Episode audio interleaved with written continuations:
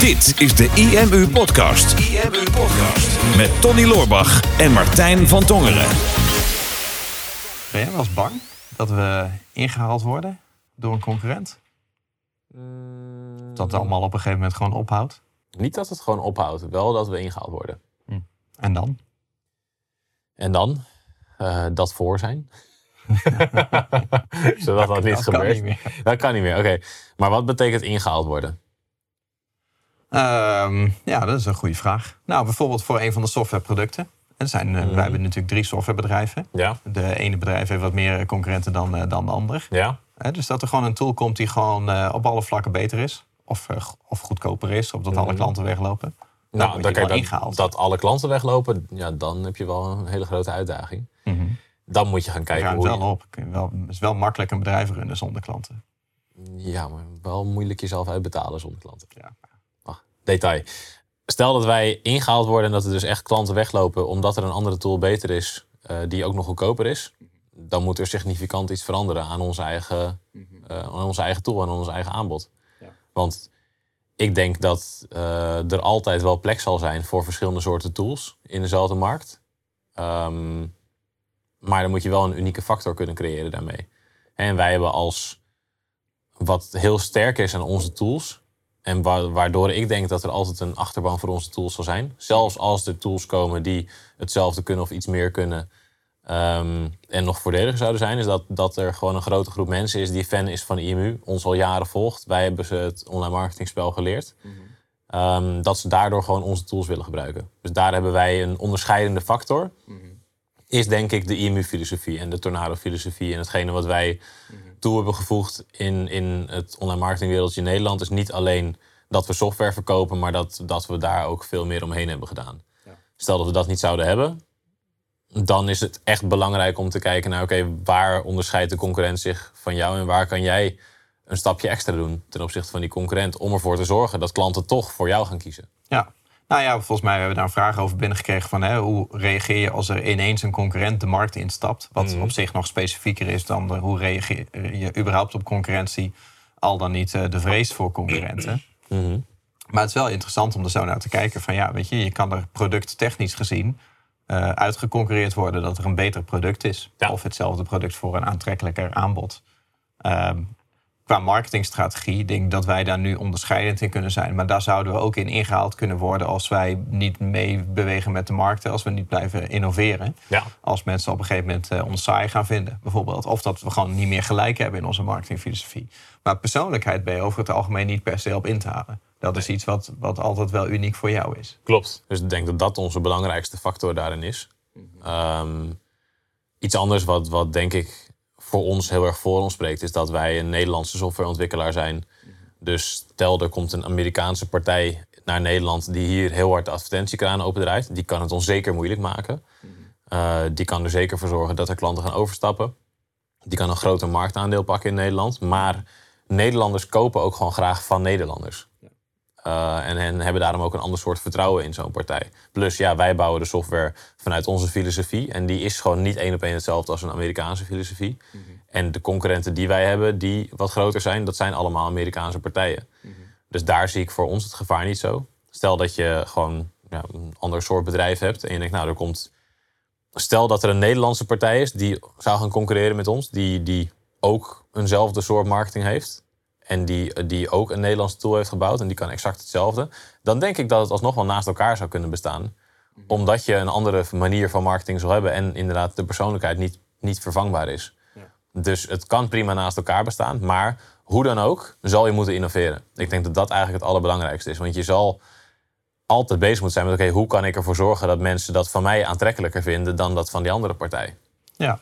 ja, dat denk ik wel. Maar de vraag is of je dat meteen zou moeten doen. Kijk, ik, ik vind, heb het altijd wel lastig gevonden met concurrenten. In uh, mijn eerste jaren als ondernemer was ik helemaal niet met concurrenten bezig. Mm -hmm. In mijn ogen waren er geen concurrenten. Want dat wat ik deed, ja, ik verkocht gewoon mijn leven, als het ware. Ik, ik liet zien van nou, ik leer mensen online eh, marketing. Ik heb daarvoor zelf een website. Ik ben met zoekmachine optimalisatie bezig. En je kunt het systeem wat ik daarvoor gebruik, kun je kopen. Mhm. En dan kan je het op jouw business gaan toepassen. En dan krijg je dezelfde resultaten als ik.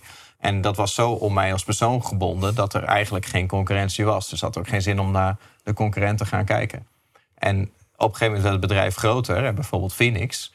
Uh, begon echt gewoon meer een product te worden, wat ook gewoon zichzelf verkocht in de markt. Hè. Dus het was niet meer um, het systeem wat Tony gebruikt, maar het is gewoon uh, een websitesysteem voor ondernemers om goede websites mee te maken. Mhm. En ik merkte toen, zeker ook toen het minder ging, 2015 fase bijvoorbeeld, dat ik echt heel erg geen twijfel over bedrijf, dat ik het echt ging opzoeken om naar de concurrent te kijken.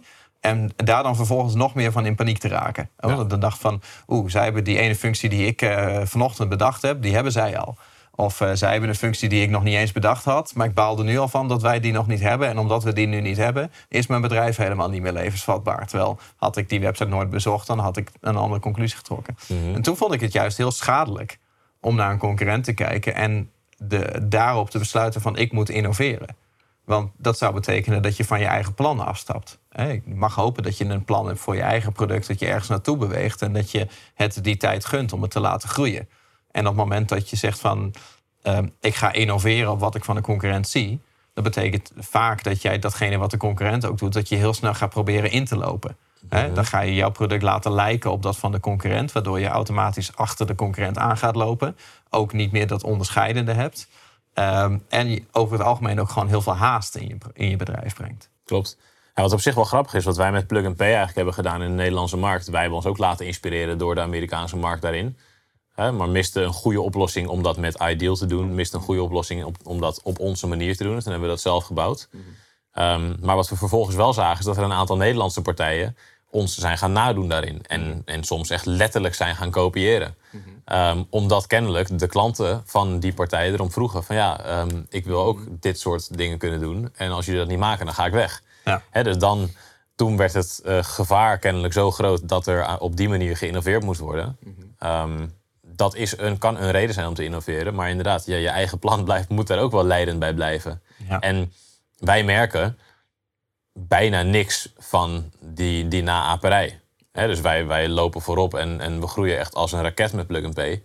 En dat zal zo blijven, omdat wij vaak de eerste zijn die weer een aantal nieuwe functies uit, uh, um, uitrollen. En ja, als dan een paar andere partijen dat naproberen te doen, ja, dan wordt er dus nog steeds continu naar Plug and Pay gekeken. Van, ja, dat is het voorbeeld in de markt. Ja. En daar is het in mijn ogen een beetje andersom ten opzichte van, van bijvoorbeeld een, uh, een Phoenix, waar wij uh, een bepaalde visie hebben met het tool. En waar we, waar we naartoe willen groeien. Maar waarvan we ook weten, nou, we, willen zijn, we zouden wel een aantal functies willen.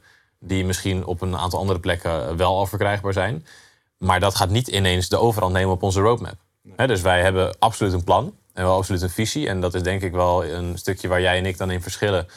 qua kijken naar concurrenten. Want ik kijk naar concurrenten en ik denk niet van. Oh, het hele bedrijf gaat naar de Filistijnen, want wij missen deze, deze specifieke functie.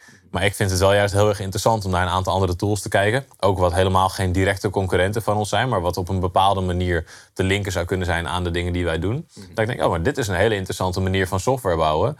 Daar kunnen we wel wat van leren. En dat zet ik dan gewoon op de dumplijst van, nou, dit zou op onze roadmap kunnen, kunnen staan.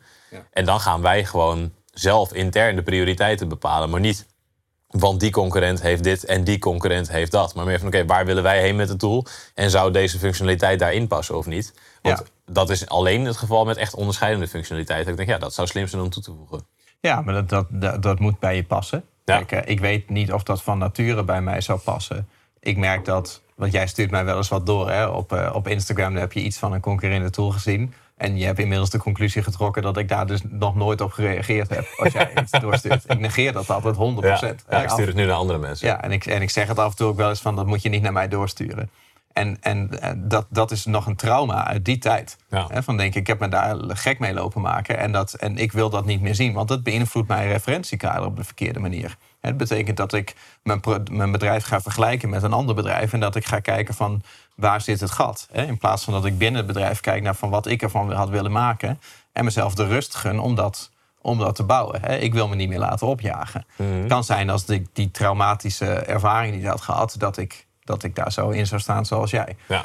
Dus ik denk dat dat heel persoonlijk is. Alleen er zitten wel gewoon een aantal fijne lessen in. En die heb ik hier ook wel uitgeleerd. Is dat ehm, als er ineens een concurrent in de markt komt. of je nou een softwareproduct hebt of een ander product. Het is relatief makkelijk om een heel simpel product snel de markt op te brengen met een onderscheidende functie. Bijvoorbeeld met software. Voor ons was het veel makkelijker om plug-and-pay te maken dan bijvoorbeeld Phoenix. Want plug-and-pay is zoveel meer afgebakend. Maar als er dan een concurrent de markt op kan, die bijvoorbeeld net dat ene kan wat wij niet kunnen, dan ben je geneigd om als, als bedrijfseigenaar te denken van nu hebben wij een mega probleem. Nu zijn we volgende week zijn we al failliet. En dat is natuurlijk niet zo. Want uh, een bedrijf is meer dan alleen maar die specifieke functie. Je hebt volgens mij ook uh, de Innovation Stack heb je ook gelezen. Mm -hmm. Dat ging hier ook over. Ja. Volgens mij over uh, Square die uh, dat uh, plug-in dingetje had voor je mobiele telefoon om een creditcard door te halen. Dat zij daar heel succesvol mee werden. Totdat Amazon ging doen wat Amazon het beste doet. Is gewoon het letterlijk kopiëren en het voor zo'n lage prijs verkopen. Net zolang totdat jij geen business meer hebt. En dan hebben zij die markt. Alleen het lukte Amazon niet om dat te kopiëren. Of uh, ze deden precies dit wel. Maar op de een of andere manier wonnen ze het niet. En in die innovation stack wordt uitgelegd van ja, maar het is zoveel meer dan het product en de prijs en de manier van marketing. Het is een, een, een samenraapsel van alles. Hè? Van de ondernemer, van de visie, van de mensen op de werkvloer, van de binding met, met de klanten. Het precies juiste price point voor precies de juiste marge, waardoor die machine functioneert. En mm-hmm. als je van de buitenkant probeert om alle symptomen van het succesconcept te kopiëren, dan nog steeds heb je niet het totaal. Hè? Dus de, de som der delen maakt niet het totaal. Ja. Er, zit, er, zit, er zit meer tussen. Dus zo snel word je over het algemeen niet ingehaald. Um, en een les die ik eruit heb gehaald is dat het starten van een bedrijf heel iets anders is dan het, uh, het, do het, doorontwikkelen van een bedrijf. Of beter gezegd, het verkopen van een product is heel iets anders dan het bouwen van een bedrijf. Wij hebben zo vaak gezien dat er concurrenten onze markt instapten met een software tool, wat gewoon productverkopers waren. Dus ondernemers die dachten, oh ik kan het beter, ik laat snel even een productje maken die datgene kan wat Phoenix niet kan, of wat Plug-and-Pay niet kan, of wat Huddle niet kan. En dat wij echt wel de druk voelden van, oeh, er gaat marketing power. En binnen een paar maanden waren ze weer verdwenen. Omdat, ja, het, het verkopen lukte wel. Maar software verkopen is moeilijker dan een cursusje verkopen. Maar het, het bouwen van een softwarebedrijf, dat is een heel ander vak. Ja. En dat is een, een vak van de lange adem. En er gaat natuurlijk zo vreselijk veel investering in tijd, energie, maar met name leren van zo'n bedrijf hoe je dat zou moeten doen. En dat, dat vergeet je nog wel eens dat jij dat allemaal hebt geleerd, dat dat allemaal in je bedrijf zit. En dat een concurrent dat over het algemeen niet zomaar wegmaait. Ja, en ik denk, ik denk wat, wat het gevaarlijkste eraan is of zo, is, is de angst die gecreëerd wordt op het moment dat je zo'n concurrentie ziet opkomen. Mm -hmm. en, en dat je daar inderdaad te snel op gaat handelen. Denk dat wij daar steeds beter in zijn geworden. Um, en ik probeer inderdaad dan alleen wat inspiratie uit te halen. Maar ik denk juist wel, wanneer kom je op het punt dat je er wel echt iets mee moet gaan doen? Dat is denk ik in het geval wat je net zei, van, hè, dat je ingehaald wordt, dat je klanten echt weglopen, dat je, um, dat je echt ziet dat je marktaandeel verliest. Maar de markt is over het algemeen zo groot. En er zijn als het goed, en traag inderdaad. En er zijn over het algemeen zoveel mensen die potentieel bereid zouden zijn om jouw product te kopen. En daar kan prima een percentage van naar je concurrent gaan. Dat is helemaal geen probleem. Mm -hmm. wij hebben ook vaak genoeg gezien dat klanten bij ons iets aanschaffen, naar een concurrent gaan, na een jaar later weer terugkomen. Laat, laat die klanten dat ervaren. Laat ze ermee mee doorgaan. Zolang, zolang jij naar je eigen cijfers kijkt en je statistieken en je merkt van nou, mijn bedrijf is nog steeds aan het groeien of mijn bedrijf is stabiel, dan hoef je geen paniekvoetbal te gaan spelen. Als je op een gegeven moment ziet dat er echt een neerwaartse trend is, ja, dan weet je dat er een probleem in je bedrijf is. Maar dan is het waarschijnlijk niet eens alleen die concurrent dat probleem. Dan was er al een probleem, maar die concurrent heeft het blootgelegd. En daardoor gaan die klanten weg. Ja, die concurrent versnelt het onderliggende probleem in jouw bedrijf. Hè? Dus je was eigenlijk al niet meer levensvatbaar, maar dat viel, dat viel nog niet op. En dat, en dat, en dat wordt versneld. Uh, daar wil ik iets heel nuttigs over zeggen. Dat weet ik nu niet meer. En it's gone. Dat is wel goed. Zat er terwijl jij in het praten was, denk ik, oh, dit ga ik, dit ga ik even zeggen. Uh, wat was dat nou? Nou, zeg, je, zeg jij maar iets. zeg maar iets net. Ja, dit was... Ja, maar ineens helemaal blanco. Nou ja, het ging natuurlijk over, over de, de potentiële angst of de angst die mensen ervaren. En ik denk dat dat, dat het inzicht is. Kijk, ik weet het weer. Je hoopt al, bruggetje. Ja. Ik ga hem gewoon opnieuw inleiden en dan kan jij. Ja. Nou, uh, dat is zo echt gewoon bijna nog een keer weer blanco worden. maar zeg maar, de angst is dat zeg maar het staat niet in steen. Hè? Het kan zijn dat jij nu een bepaalde klantengroep hebt en dat er een concurrent opkomt en die heeft gewoon datgene wat jij niet hebt. En je kan dat niet zo snel realiseren en je, en je ziet je, je klanten eigenlijk weglopen. Dat betekent niet dat je dat gat niet zou kunnen, zou kunnen dichten. Want meestal gaat het niet van maandag op dinsdag. Hè, maar je ziet dan je ziet een verval intreden. Mm. Dat betekent ook niet dat jij moet concluderen van... we moeten nu alle hens aan dek het roer omgooien... want we moeten die klanten die weg zijn gegaan, moeten we weer terughalen. Want precies wat jij zegt, het kan heel goed zijn dat zij naar de concurrent gaan voor dat betere product. Maar er daarachter komen dat dat bedrijf nog lang niet zo ver ontwikkeld is. Hè? Dus dat de service tegenvalt. Hè? Of dat ehm, eh, gewoon de, de ontwikkeling van het product tegenvalt. Of de eh, succesgarantie of de nazorg. Of alles wat met een bedrijf te maken heeft. En dat mensen daardoor op een gegeven moment denken van... nou, dit product was leuk, maar dit bedrijf brengt mij niet wat, Mhm. wat ik zou willen. En op dat moment als jij het gat hebt ingelopen komen ze net zo hard weer terug. Want dan hebben ze weer het best van beide werelden. Aan de andere kant is er ook nog een heel groot stuk van de markt die jou nog niet kent. En die heeft nog niet een eerste ervaring met jou. En als je een andere kant op wil gaan, dan kan je nog steeds ook weer een andere eerste ervaring gaan, gaan vormen. Meestal heb je wel de tijd om, om dat gat te overbruggen als je maar niet in de kramp schiet. Als je maar niet in paniek schiet. En, en jezelf niet in een positie hebt gebracht waar je bedrijf te lomp is geworden om nog bij te sturen. We moeten Ja. niet een olietanker zijn geworden waarvan je denkt van nou, we moeten nu alvast naar links sturen, want we willen over vijf jaar willen we linksaf. Ja, dat, ik denk dat dat sowieso de sleutel is tot een succesvol bedrijf in deze tijd. Als je met marketing bezig bent, dat je moet kunnen schakelen en innoveren. Ik moet, nu je dat net, dat net zegt, moet ik ook wel denken aan... Ik ben bij Phoenix, heb ik wel eh, soms de paniek gevoeld. Hè, van, van oeh, er komt een concurrent. Maar het is nu ook al een paar keer geweest in Nederland... dat ik een potentiële concurrent zag komen. Want ik, ja, ik ben trend- ook trendwatcher. Ik kijk naar wat voor nieuwe tools komen er. Hoe doen die marketing? Wat voor pricing hebben ze? En ik heb best wel een paar keer gehad dat ik echt dacht... oh shit, nu wordt het best wel heet onder de voeten. Dit zou best wel eens een probleem kunnen worden. Want dit is een, een partij die, die lijkt hetzelfde te bieden als wat wij bieden... voor een veel lager bedrag. En, en heeft een aantal andere dingen op orde... waar wij nog aan moeten bouwen. Of dat vertellen ze. En dan ga je vervolgens ga je inloggen eh, in zo'n tool. En dan denk je, oh, nee, dat was alleen het marketingverhaal. Want het doet helemaal niet zo goed als hoe wij het doen. Wij doen het vele malen beter. Dus dat ge- geeft al een bevestigend gevoel. Maar ja, dan vervolgens hoor je wat klanten over die tool praten. Dan denk je, hmm, toch, toch even spannend. En een half jaar later zeggen ze allemaal, het was echt verschrikkelijk. De service was slecht, eh, het was heel vaak down. Of ik kon dit er niet mee, ik kon dat er niet mee. En dat is bij jullie allemaal veel beter. Dus dan was die paniek was, was niet terecht. Maar het was, wel, ja, het was wel aanwezig. En ik heb daar toen ook wel in het bedrijf hier en daar ja, wat paniek mee gecreëerd misschien. Ik denk, ja, enerzijds zet het, zette het mij wel op scherp. Van, hé, hey, er zijn een paar dingen die wij beter moeten doen. En daar hebben we toen ook gas op gegeven. Ehm, maar het is, tegelijkertijd was het ook gevaarlijk. Want achteraf bleek het geen gevaar. Nee. Eh, nee, maar ik denk dat dat een beetje in hetzelfde verhaal zit als die innovation stack. Hè. Wij hebben ook wel eens eh, partijen gezien die bijvoorbeeld eh, eh, een, een kopie van Phoenix bijvoorbeeld, of van een gedeelte van Phoenix op de markt brachten voor een 10% van de prijs die wij hadden. En dan merkten wij van ja, shit, wij, wij vinden onze prijs eigenlijk te hoog. Maar dat is een proces voor ons om dat te gaan verlagen. Nu komt er ineens een concurrent die is tien keer zo goedkoop als wij. Nou, dan, dan wij, als wij, dan wij Dan mij. dan wij. Ehm, dan, dan, dan voelde ik die paniek inderdaad ook wel. Of paniek. Dan denk ik van, oh, hier moeten we wel heel alert op zijn. Hoe gaan we dit nu heel snel aanpakken? Maar dan zie je inderdaad dat wij weer zeg maar, hun voorkant hebben gezien. En wij zien de problemen bij ons aan de achterkant. En wij denken dat dat hetzelfde is. Maar zij hebben dezelfde problemen. Of ze gaan dezelfde problemen nog krijgen. Ja. En het feit dat ze tien keer zo goedkoop zijn... betekent niet dat ze winstgevend gaan worden. Want misschien komen ze na een half jaar achter... dat die prijs van hun helemaal niet kon. Ja. Dus dat er heel veel tractie was, dat het een, een enorme knal was, maar dat er helemaal geen retentie is. Of dat, eh, dat er gewoon simpelweg dat ze zich verkeken hebben op de marge. En je kunt dat zo invullen voor, voor de concurrent dat daar alles van een leien dakje lijkt te gaan. En dat als je de boot één keer mist, dat je geen enkele kans hebt om het weer te herstellen. En dat is natuurlijk vaak niet zo. Ja, ik denk dat dat misschien wel de sleutel is van als er een concurrent opkomt. Dat Ja. je nooit jouw achterkant moet vergelijken met die andere voorkant. Nee, nee, zeker niet. En inderdaad niet in paniek moet raken. Is best nog wel een waardevol eh, advies. Ehm, laat je inderdaad op scherp zetten. En ja, en dat is waar wij helemaal niet naar hebben gekeken... is van, nou, voordat je iemand als een concurrent gaat zien... om misschien te gaan kijken van... hé, hey, eh, is dit een, mogelijk, een mogelijke partnership? Ja. Hè, want wij hebben dat ook wel eens gehad... dat we gewoon een, een, een, een ander bedrijf gewoon toch ook wel een beetje hebben gezien... als nou, ze concurreren met ons, want ze doen een beetje hetzelfde... of eh, ze- als klanten bij hun kopen, dan kopen ze niet meer bij ons. En dat als we dan om tafel zaten, dat we eigenlijk merken van... nou, eigenlijk hebben we een hele goede klik. En er is helemaal geen eh, vervelend gevoel over en weer... dat we concurrenten van elkaar zijn. Ik het is een vrije markt en het is alleen maar vet... dat je dezelfde interesse hebt als wij. Dus waar zouden we elkaar eventueel wel in kunnen vinden?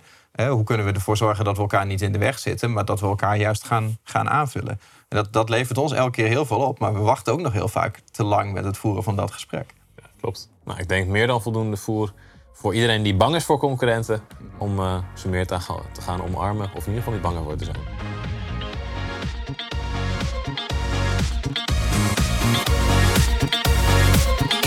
Podcast. Super tof dat je hebt geluisterd naar de IMU podcast. Ik hoop dat je dit waardevol vond en dat je er inzichten uit hebt kunnen halen voor jezelf en voor je eigen business. Vond je dit nou een waardevolle podcast, dan zouden Tony en ik het heel erg waarderen als je dat zou willen delen. Enerzijds door dat bijvoorbeeld te delen via je eigen Instagram of via LinkedIn. Door een screenshot te maken van je telefoonscherm en ons er even in te taggen. Maar wat we nog meer zouden waarderen is als je de tijd en moeite zou willen nemen om een review achter te laten. Werk je met een Apple-telefoon, dan kan je dat doen binnen je eigen podcast-app door daar een review te geven. Geef ons een x aantal sterren met daarbij een korte motivatie wat je van onze podcast vindt. Zouden we echt enorm waarderen als je die tijd zou willen nemen. En werk je met een Android-telefoon, dan zie je dat, daar, uh, dat de meeste apps geen review-mogelijkheid hebben. Wat we dan heel erg zouden waarderen is als je op Google IMU zou willen intypen en vervolgens via de Google Review-sectie iets zou willen vertellen over de IMU, wat je van ons vindt en wat je aan onze podcast hebt gehad. Alvast heel erg bedankt en ik hoop natuurlijk dat we je volgende week weer mogen verblijden met een volgende aflevering van de IMU Podcast.